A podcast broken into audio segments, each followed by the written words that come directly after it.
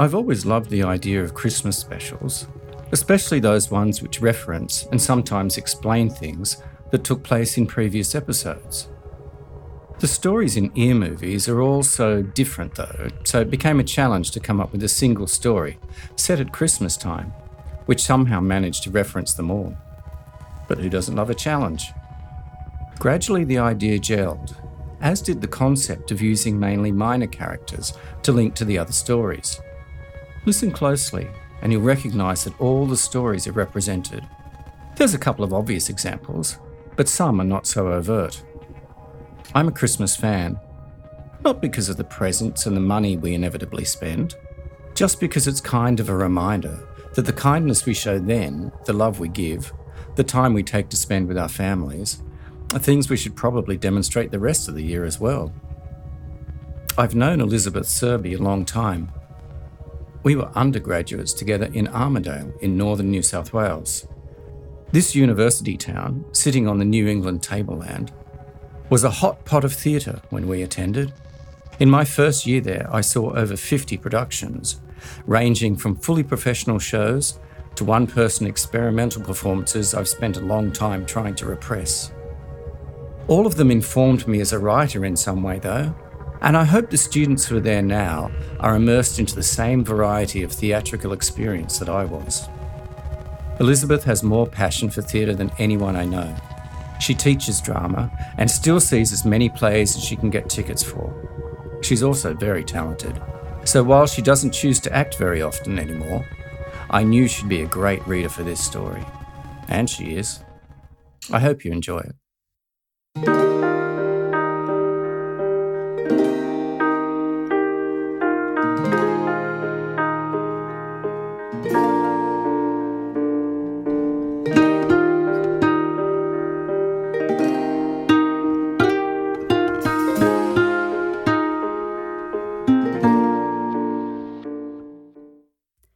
The Night Raider Before Christmas. Like a lot of good Christmas stories, this one starts with a young girl looking out of the window. Carols were playing on the radio as she watched the snowflakes fall. Unfortunately, this was summer 2020 in Australia, and the flakes Lainey Harrison saw from her window were not frozen water, but dry white ash. The carols were reports of multiple fire fronts. Then a virus arrived and Even though this is a Christmas story, perhaps there should be a different beginning. Nothing to do with Christmas. It wasn't the best of times. Some said it was the worst of times. It was the age of fires and lockdown. It was the age of fake news. It was the epoch of conspiracy theories. It was the epoch of mask wearing. It was the season of not wearing a mask because apparently it's against human rights. It was the season of anti-vaxxers. It was the spring of financial chaos. It was the winter of deficit. It was the realisation that Black Lives Matter. It was the sullen bitterness of business as usual. We had a mountain of debt before us. We had global warming before us. We were all going direct to Netflix. We were all going direct to sport and reality TV. In short, the period was just weird and tragic for millions around the world, although admittedly not so bad for most Australians and New Zealanders, but so unlike the recent past that some people talked about it in a superlative degree of comparison, especially the Foxtel pundits and people on Facebook who felt compelled to believe in alternative facts, but also reinforced by those gasbags in the ABC and the Greens who kept up a plaintive inquiry born both on curiosity and demand, the repeated question, "Won't somebody listen to the scientists?" Conspiracy theorists versus concerned physicians, sceptics versus acceptors, canonists versus Karens, A Tale of Two Systems. Lainey was 8. She didn't know the background to any of this. It was just life to her. She didn't know if things could get any worse. Although so much had already been bad, as 2020 hurried on to its conclusion, she was worried about something else as well. Christmas had gone missing. "We just don't have the money," Nana said. "With Mum not working and Grandad not around either, we're struggling to get by." Her mother, Beth, was slightly more optimistic.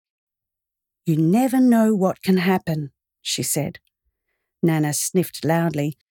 "I used to be like you," she said, "an optimist. But things have changed. We have to be practical. You've been unemployed for a year. We need money for the bills before we even think of Christmas. We can't afford a tree or food, and don't even think about presents." Beth held Lainey close and told her not to worry. Beth spoke with false hope. She was frightened. But wasn't that what you should do with children? Give them hope? That was a good thing, surely. Beth thought it was nice. Beth prided herself on being nice. She knew she wasn't perfect, but she always tried hard not to offend people. One night, when Beth could smell beer on his breath, her father had told her she was amazing. She didn't believe him. He went on to say that he'd never meant to hurt her and that he believed in her. A few months later, he'd echoed these feelings in a letter from jail on creased paper she'd thrown into the bin and retrieved twice.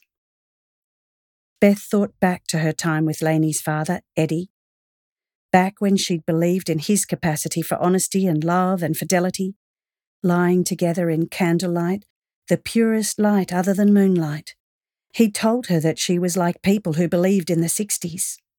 Those who could take Marvin Gaye and multiply him by Jim Morrison and then divide the result by Joni Mitchell and the Stylistics to come up with something pretty bloody snazzy. She'd felt so happy until she'd found out he was seeing Nancia. It was the same feeling she had when she read the letter from her father. Love crushed by fact. Plans killed by life.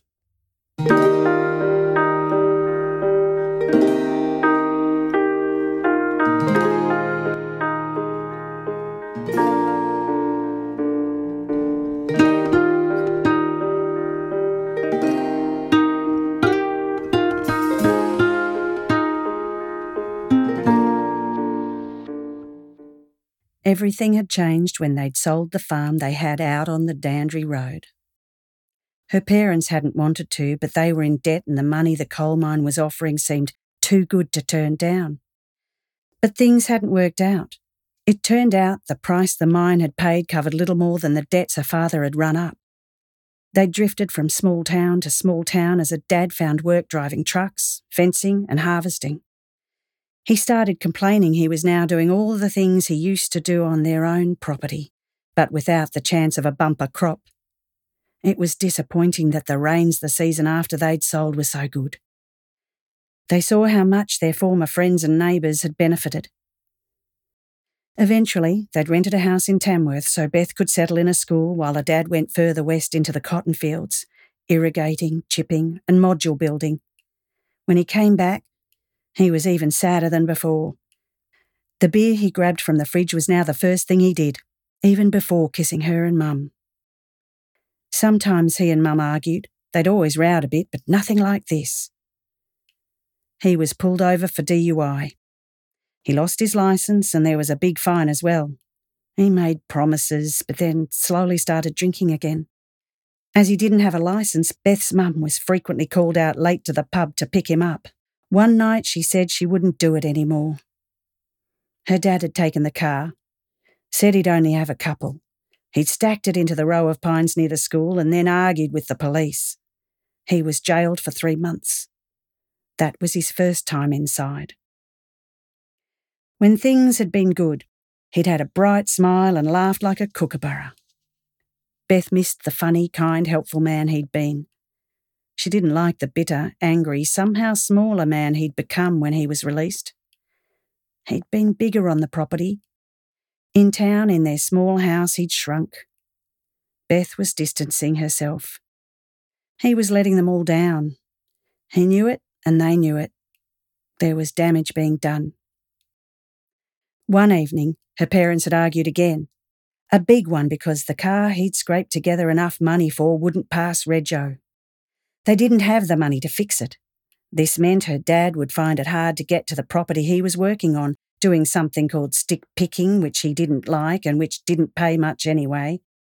Her mum had tried to reassure him it would be okay. He'd asked repeatedly how it was going to get better. And then he stopped questioning and started telling. It would never get better. He didn't get enough money for the farm. The mine had cheated them. Her mother didn't usually shout. This time she went right off at him. She told him to stop feeling sorry for himself, that he needed to get off the grog, that he had to let go of the grief he felt or it would kill him. The morning after the argument, Beth had woken early. She'd gone to the kitchen and eaten some cornflakes. She'd walked quietly back up the hall to her bedroom. She looked out the window.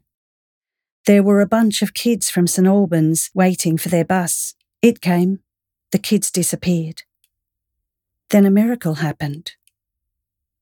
The gate opened itself. An envelope appeared on the footpath leading up to the house. Just out of nowhere. 1 second there was nothing. The next, an envelope. A small rock landed on top of it. Then the gate closed.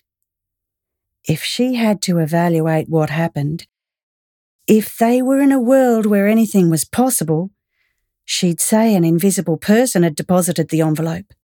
Then they'd put a rock on it so it couldn't fly away and gone out and shut the gate. But that was impossible. So it must have been the wind. But it was a dry and still day. Not a hint of a breeze. Even if there'd been a gale, it wouldn't have explained the gate opening and closing, and the rock. The envelope had her parents' names on it and contained $2,000.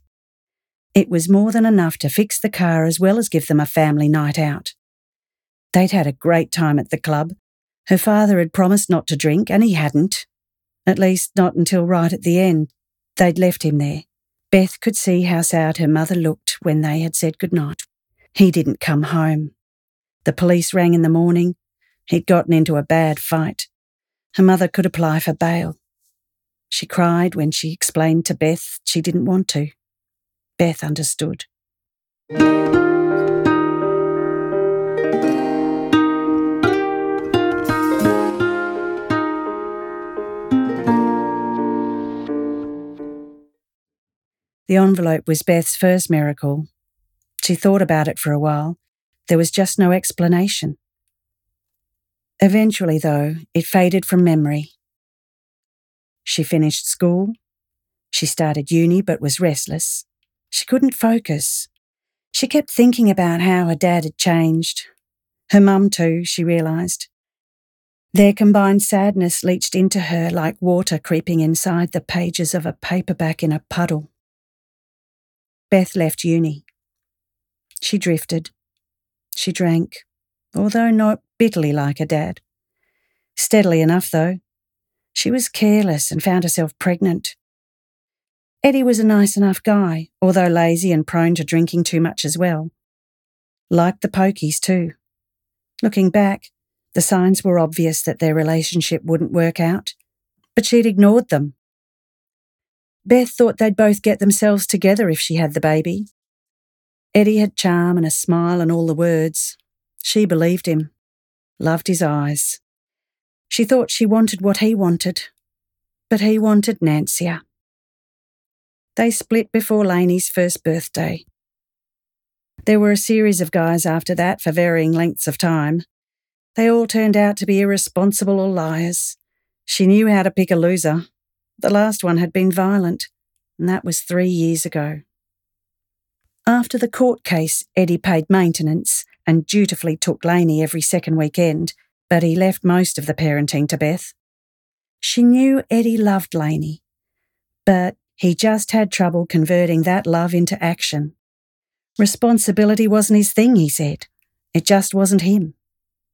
Some nights, Beth felt the chills of bitterness around her ankles and was reminded of her parents and the book in the water. Lainey was a bright, engaging, beautiful girl. She liked animals. She liked flowers. She liked people, especially her mum and dad and her nana. And she loved Christmas.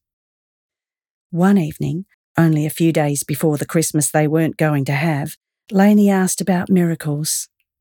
Beth remembered the envelope from all those years before. She was actually kind of surprised she'd forgotten it for so long. She said to Lainey that yes, she'd witnessed a miracle.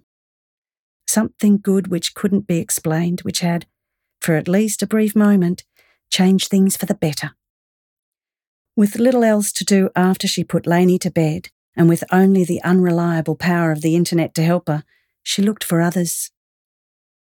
Her mother had once told her what had happened when she'd bought a yellow dress. Only after she'd worn it for the first time had she realised how many other women also had yellow dresses. Beth found it was the same with miracles. Once she'd started to search for them, they were everywhere.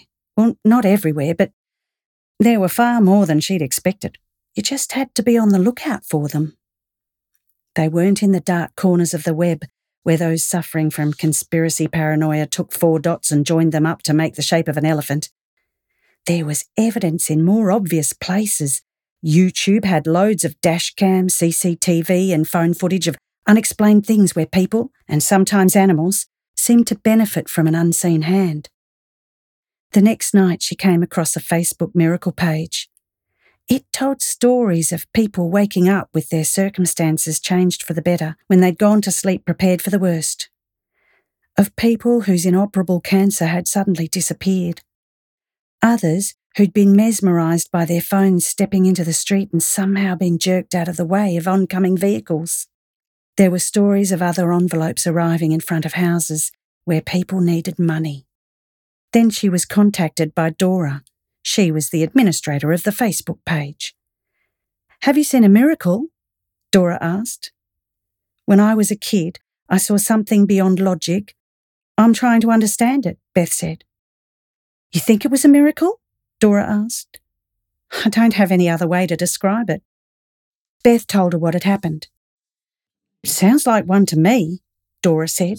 "You must have a lot of people visiting the page," Beth said. "No, actually," Dora said. "I don't think people really believe in miracles anymore.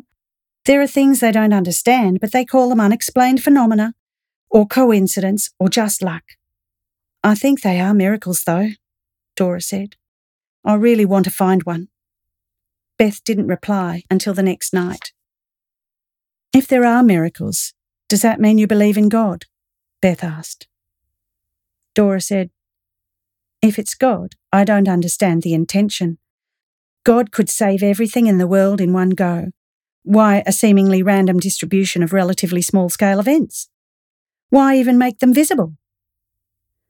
Dora sent a photo of a man. He looked somehow both regal and humble, knowledgeable and carefree, like a priest who was a stand-up comedian, and very, very old. "Who is it?" asked Beth. "I don't know. I came across him because he was at the site of a couple of miracles. Could be just a coincidence, of course, but I did a facial recognition search on Google. Look at these," Dora said. A whole batch of other photos arrived then. Dora had circled his face in countless images, some of which seemed to be from the 1800s. "It's got to be fake," Beth said. "I thought so too," Dora told her, "but then this one turned up."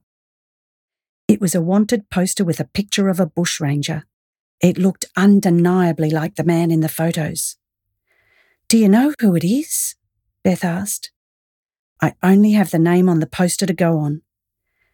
Beth looked at the poster again and reread the name. "The Night Raider." "Never heard of him," she said.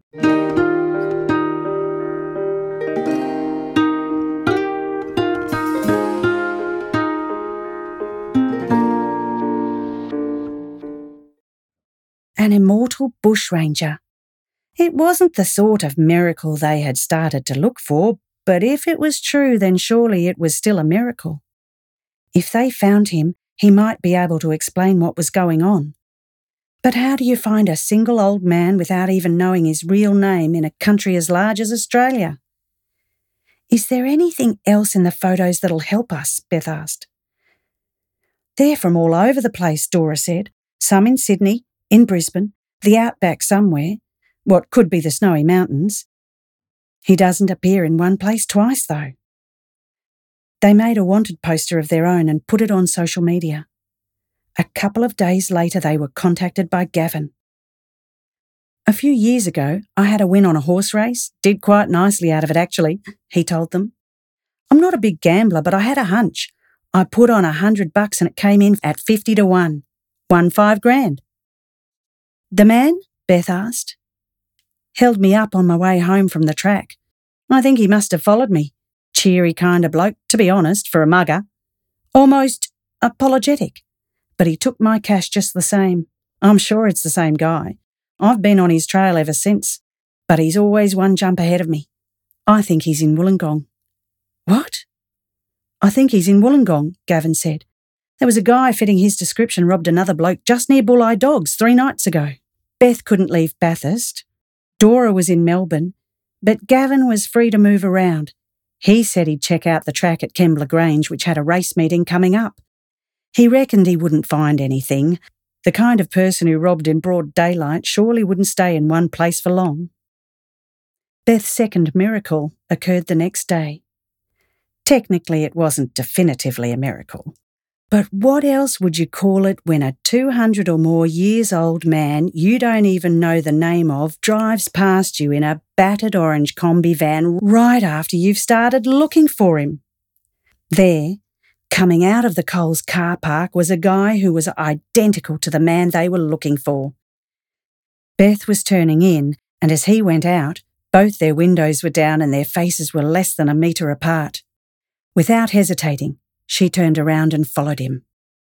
It occurred to her that now that she'd found him, what could she do? She couldn't detain him. He was possibly armed, so she didn't want to approach him. But he was potentially an actual miracle in a world where they existed but where very few believed in them, except Dora and apparently the Prime Minister.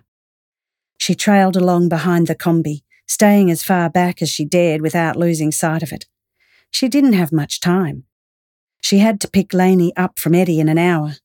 She fell further back from the combi as the traffic lessened, until it was no more than a coloured dot a long way ahead. She went around a bend and it was no longer in sight. Then she passed a lane and right at the end, something orange. She turned around and put on a blinker. Her heart was racing. She drove slowly. There was an area by a stand of gum trees where the combi had stopped. She pulled over about 50 metres behind. She didn't know what to do. She didn't want to get in a dangerous situation. Not far away, a kookaburra started laughing. The door of the combi opened. She had the car ready to go. She'd floor it and get out of there as fast as she could if she saw any sign of a gun. The old man got out of the van. He climbed down slowly. He was wearing a caftan. That surprised her. He looked over at her. She prepared to drive off. Then he smiled. She smiled back. You've been following me since Coles, he called out. What do you want? She couldn't answer. He spoke again. Steve Farrell's the name. What's yours? His smile had kindness in it. It wasn't the evil smile of a gun-wielding bandit. My name's Beth, she shouted back. Beth knew appearances could be deceiving, so it wasn't as if she chose to trust him, but she did decide to try and find out more about him. Are you the night raider? It was Steve's turn to be surprised. You've heard of the night raider? He looked at her, then turned away. When he turned back, he wiped his eyes before he spoke. I'm going to put a billy on. Want a cuppa? Without waiting for an answer, he went back to his van, opened the side door and took out a gas ring. Within a minute, He had some water on. He dragged out a couple of enamel mugs. "Lucky I've been to the shops," he said. "Fresh milk." He turned his back again and put tea into the now boiling water. She walked over to him. He handed over a mug. She took a sip. "This is the best tea I've ever had," she said. "A skill I have," he said. "I can make the perfect cup of tea for anyone I meet just by looking at them." "It's amazing," she answered. She drank some more, then looked across at the countryside. They'd had rain recently. The grass was green and long. It was pretty. "Why do you rob people?" Beth asked. Steve smiled his kind smile again. "I only rob people who don't need money. I never hurt them. Just a habit from my old bushranging days. I give it to a society who takes care of people." "How old are you?" Beth asked. Steve shrugged. "I don't know the honest answer," Steve said. "I can't remember where I came from. I grew up on a farm, but I'm not sure where it was, maybe England. Then there was a long sea voyage. I arrived in Australia in 1790. "How can that be?" "It's got me flummoxed," he said. "But I'm too old now. Even 100 years ago it was a surprise for people, but they accepted it. If I told anyone today, they'd send me for experiments. I'd be on the flaming internet. I don't want that." A light breeze now invited the long grass to dance. "I've been looking for miracles," Beth said. "I guess I've found one." Steve shook his head. "Sorry," he said. "Once met a horse that could talk. That was strange, but I don't know if even that was a miracle. I think he'd just learned how to speak English. I don't think I'm a miracle. I think I'm just an accident too. Like the horse. An outlier. In the horse's case, I reckon he just had smart genes. In mine, I got the ones for long life. There's science there, trust me." Beth thought for a while. "Why aren't there more talking animals or immortal humans?" "Who says there isn't?" Steve told her. "Like me, though, I'd say they just prefer to lay low and keep out of the spotlight." "So no miracles in all your long life?" Beth asked. "Now you mention it, there is one thing. Never really thought of it as a miracle, though. Just more unusual physics. Although I guess it is actually kind of miraculous, when I think about it. Come and look at this." He walked over to the combi and opened the petrol cap. She looked down the tube where the petrol went. There was an unmistakable glow at the bottom, only gentle, like a barbecue after the sausages were gone. "What is it?" she asked. "Not sure," Steve said, "but it's great for my fuel economy." "What sort of mileage do you get?" "Can't tell you that either. I've never had to put petrol in. The gauge sits on full and, geez, when I need to, this thing flies along, let me tell you." "How fast?" Beth asked. "Don't know that either, sorry. Once I get off the ground, the speedo just sits on maximum." Off the ground?"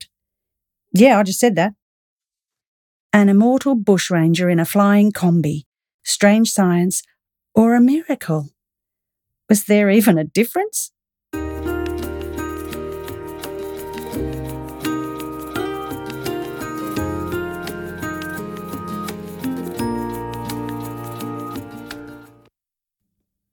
Steve promised he'd camp in the same spot for a few more nights. Beth drove home, her head spinning, and was 5 minutes late to pick up Lainey. Eddie had his predictable tantrum. She was used to them, and it wasn't his worst, and even Lainey rolled her eyes when he kicked off because he had a Christmas party to go to. It wasn't as if he was always on time. She waited for him to get over it, then she and Lainey drove off. "Can we go Christmas light driving?" she asked. "It's too early, baby," Beth said. "It's not even dark yet." Lainey was quiet. Beth knew she was sulking and that if she turned around, she'd face a death stare. She was a father's daughter in that regard. "Can I go on your phone?" Lainey asked when they got home. Beth handed it over with a sigh. 30 minutes, Then it'll be dinner, okay? And Christmas lights? It must be so much easier in Europe, Beth thought. It was dark so early there. Here it was nearly 8 o'clock before the lights were even worth looking at. But they were pretty, and they both loved them.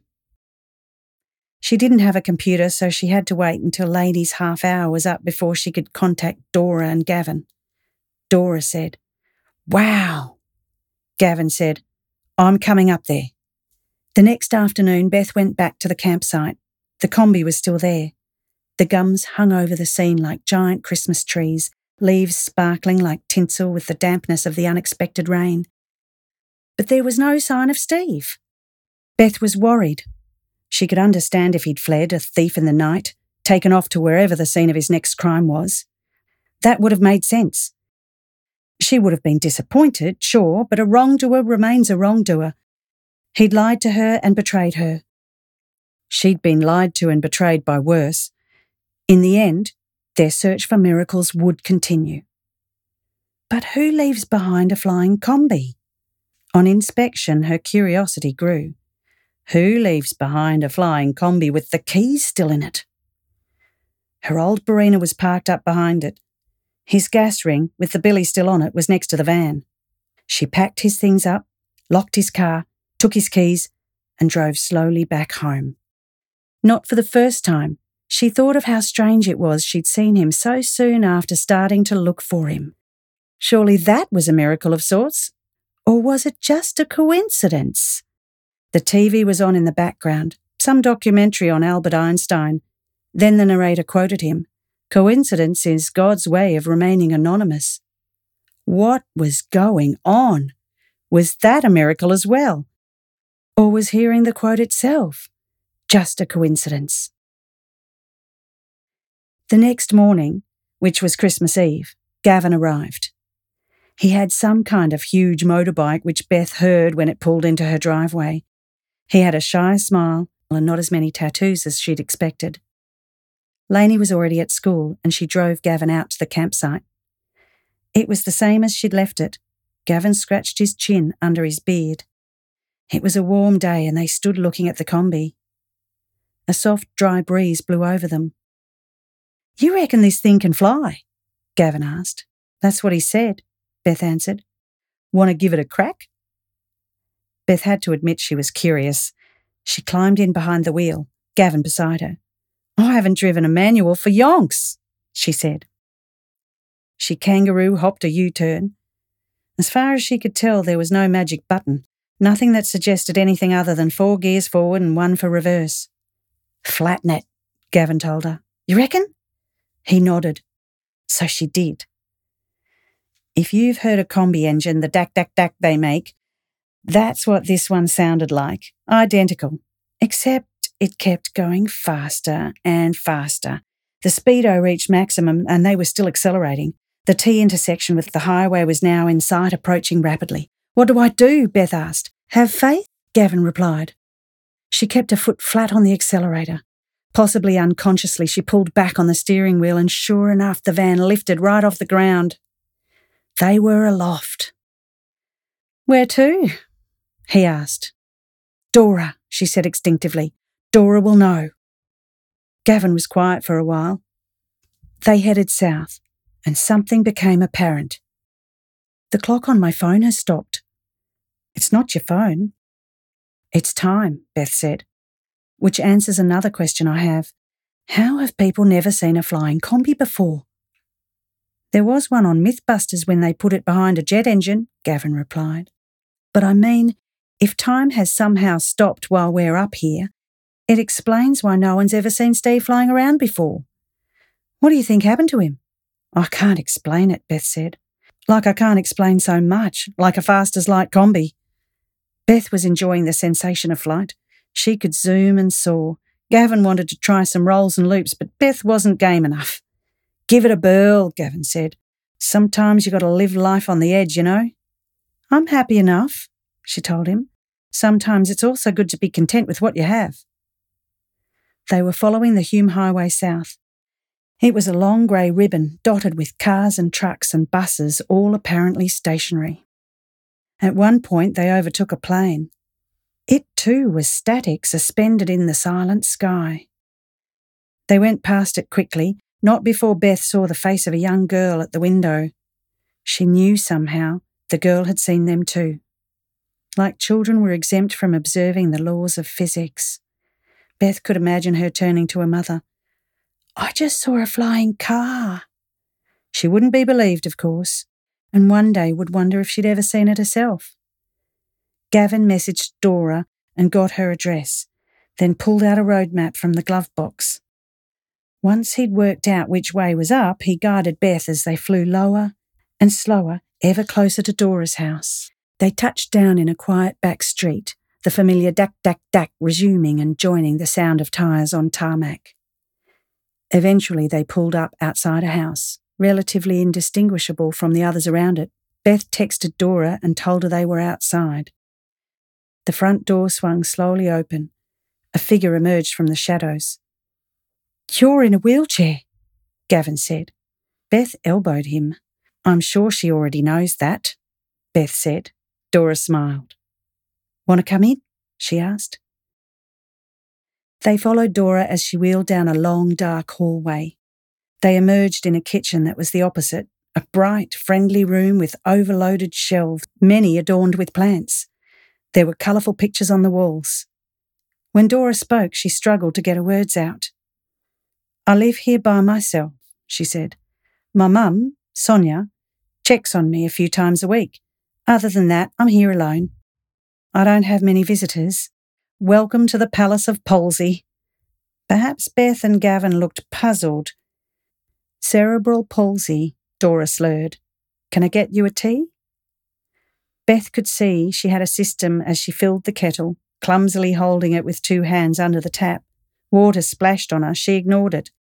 Emptying the teapot was equally laborious, and tea leaves spilled as she spooned them in. She found a funnel and poured the hot water from the kettle into the pot so none spilled. Cups on the shelf, sugar on the counter, milk in the fridge. Beth and Gavin rushed to grab them, then told Dora what they'd seen. "I'm coming back with you." "All right," Beth said. Gavin helped get Dora and her chair into the combi. They drove slowly north until they were in a quiet street. "Here?" Beth asked. "I guess," Gavin said. Beth floored it. "Don't worry," Beth yelled over the dak-dak-dak that rose in volume and increased in speed. "Yeah, it scared the crap out of us the first time too," Gavin added. Not the best reassurance she'd ever heard, Beth thought. Then once again they were aloft and the car went quiet.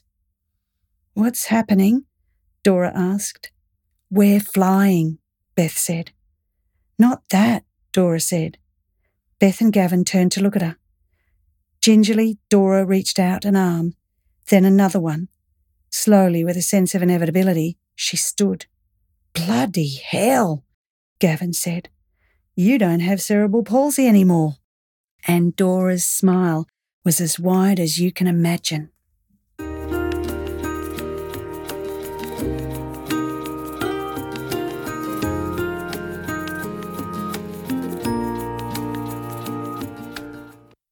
They were back at Steve's campsite in no time at all. It didn't seem a surprise that he was waiting for them. It also wasn't a surprise that Dora's condition hadn't returned once they'd all emerged from the combi.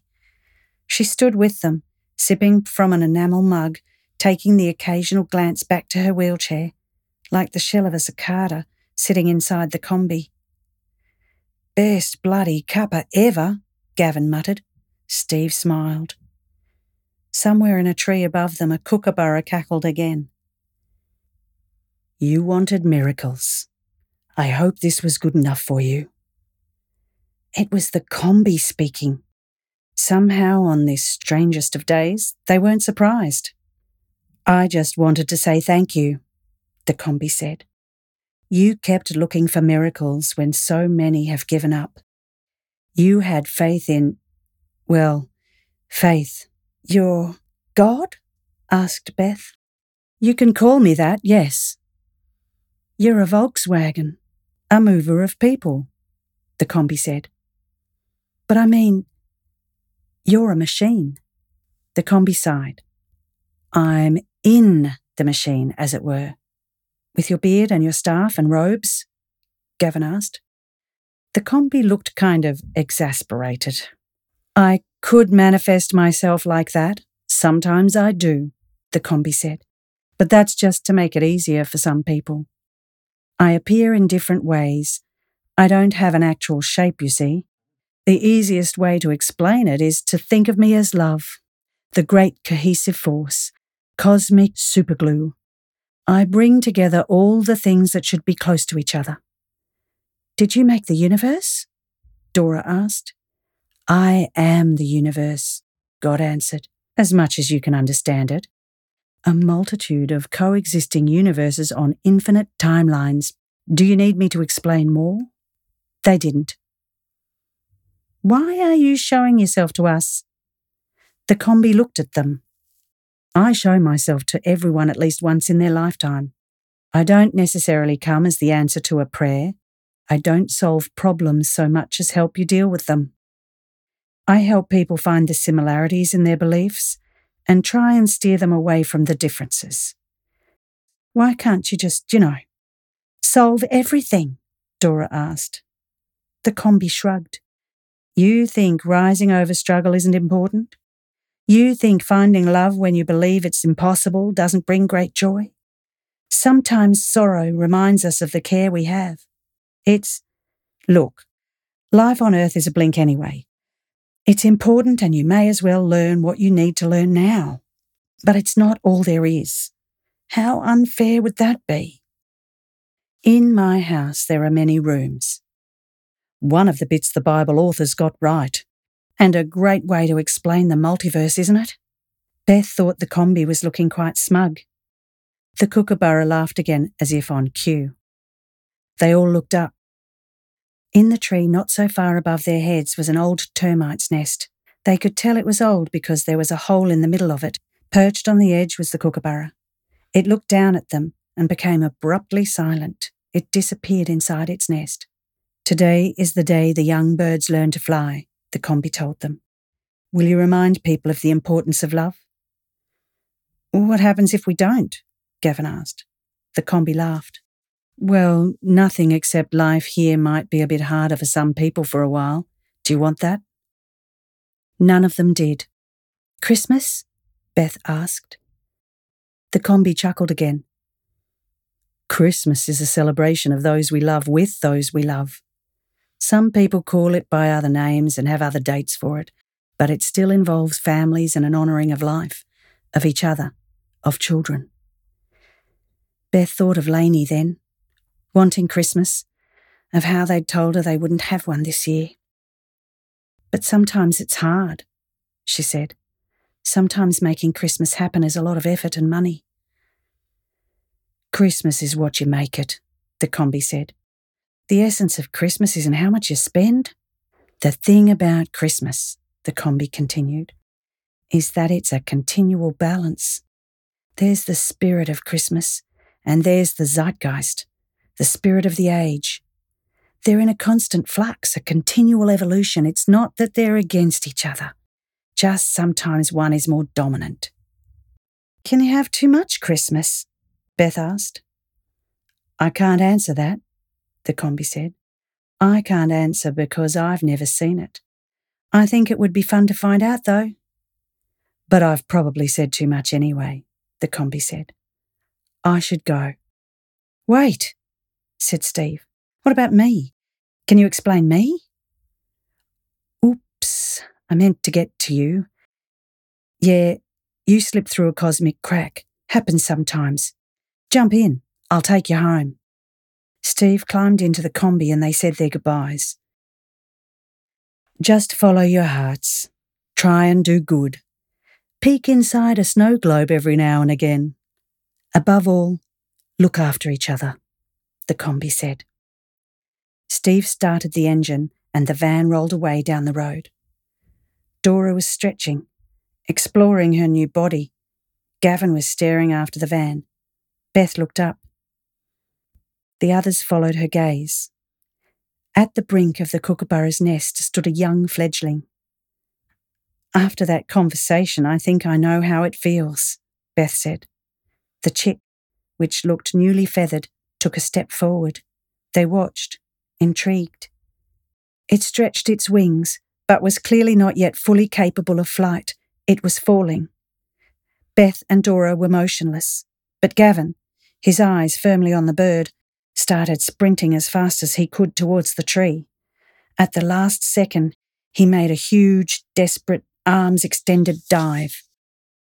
He slid on the gravel and caught the bird, which fluttered almost happily. His head hit the tree. Beth laughed. It looked so comical. The bird hopped out of his hands, clearly unharmed. Gavin lay still. "Gavin?" asked Dora. They ran over to him. "Gavin?" asked Beth. They rolled him over. Blood was seeping from his ear. "Gavin!" Beth felt for his pulse. There wasn't one. Dora started crying. This wasn't what they'd expected. Beth reached up and slowly felt over Gavin's head. There was a clear depression on the top of his skull. Dora kept crying. Beth ran to the side of the road. She could just see the combi. She knew it was at the point where it was about to take off and be gone forever. "Wait!" she screamed. "Come back!" She thought it hadn't heard her. It kept moving.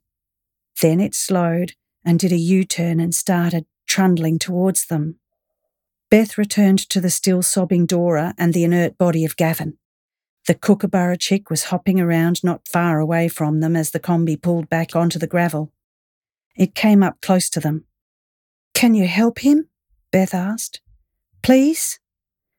Steve had gotten out of the combi and was kneeling down next to Gavin.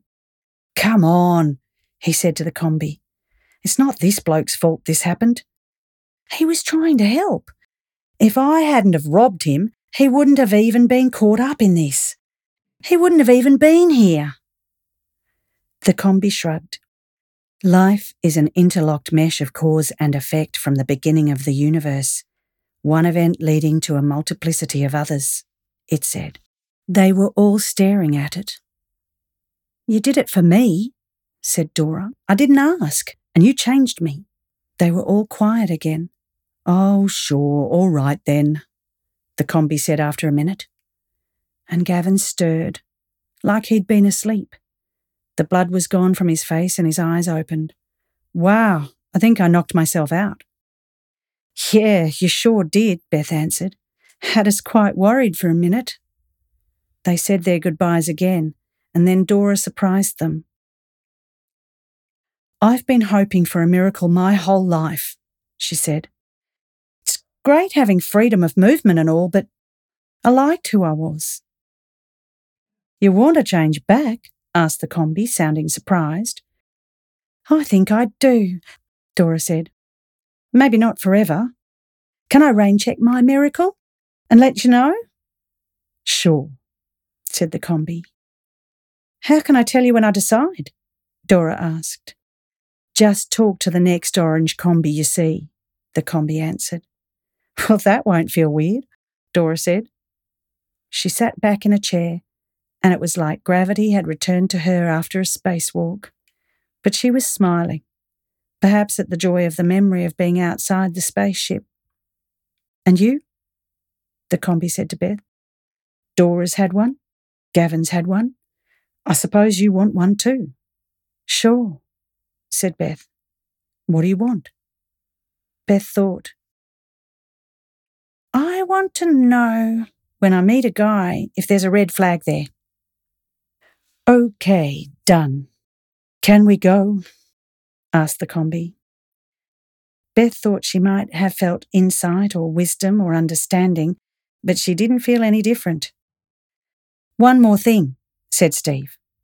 "I know the combi said earlier that money isn't important, but this is going to be wasted if I just leave it." Steve rummaged around in his old suitcase and pulled out a worn, tattered bank book. "I'd forgotten I even had it," he said. "I only used it the once when I put in £10. In 1896, the combi said. Gavin whistled. "With compound interest, I think you'll all be looked after." "How will we get it out?" Bathurst. Steve passed her an old fountain pen. Universal signature, the combi explained. One-time use. Although you've missed the banks today, though. And now we really must be going. They said their goodbyes, and they watched as the combi disappeared a second time. Then, amazingly, after a few skips, the young kookaburra stretched its wings and started to fly, clumsily at first, but then more confidently, and went back up to its nest. Another miracle, Beth whispered.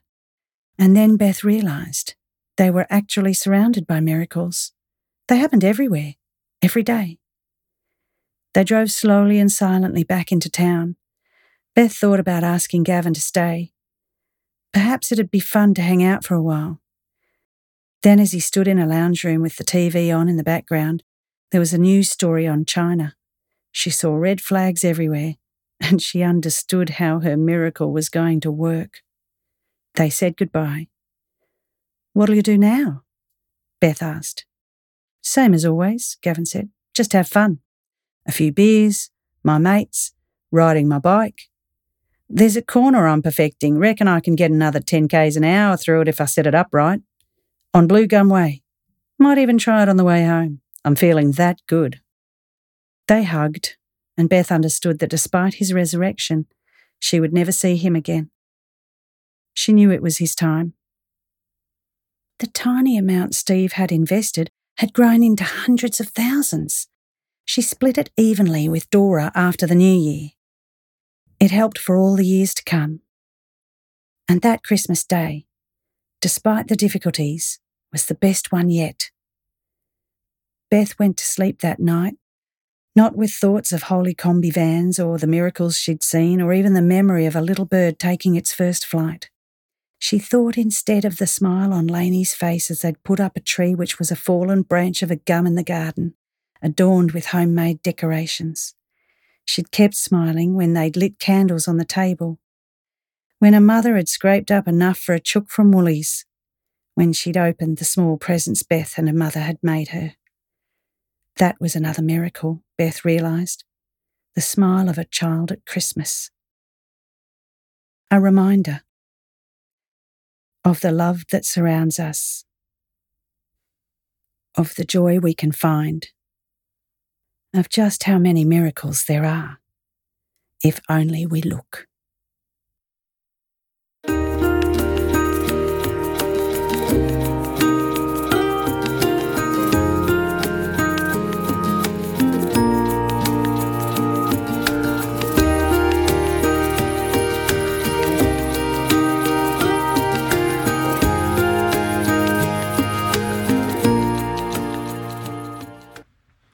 That was Elizabeth Serby reading The Night Raider Before Christmas.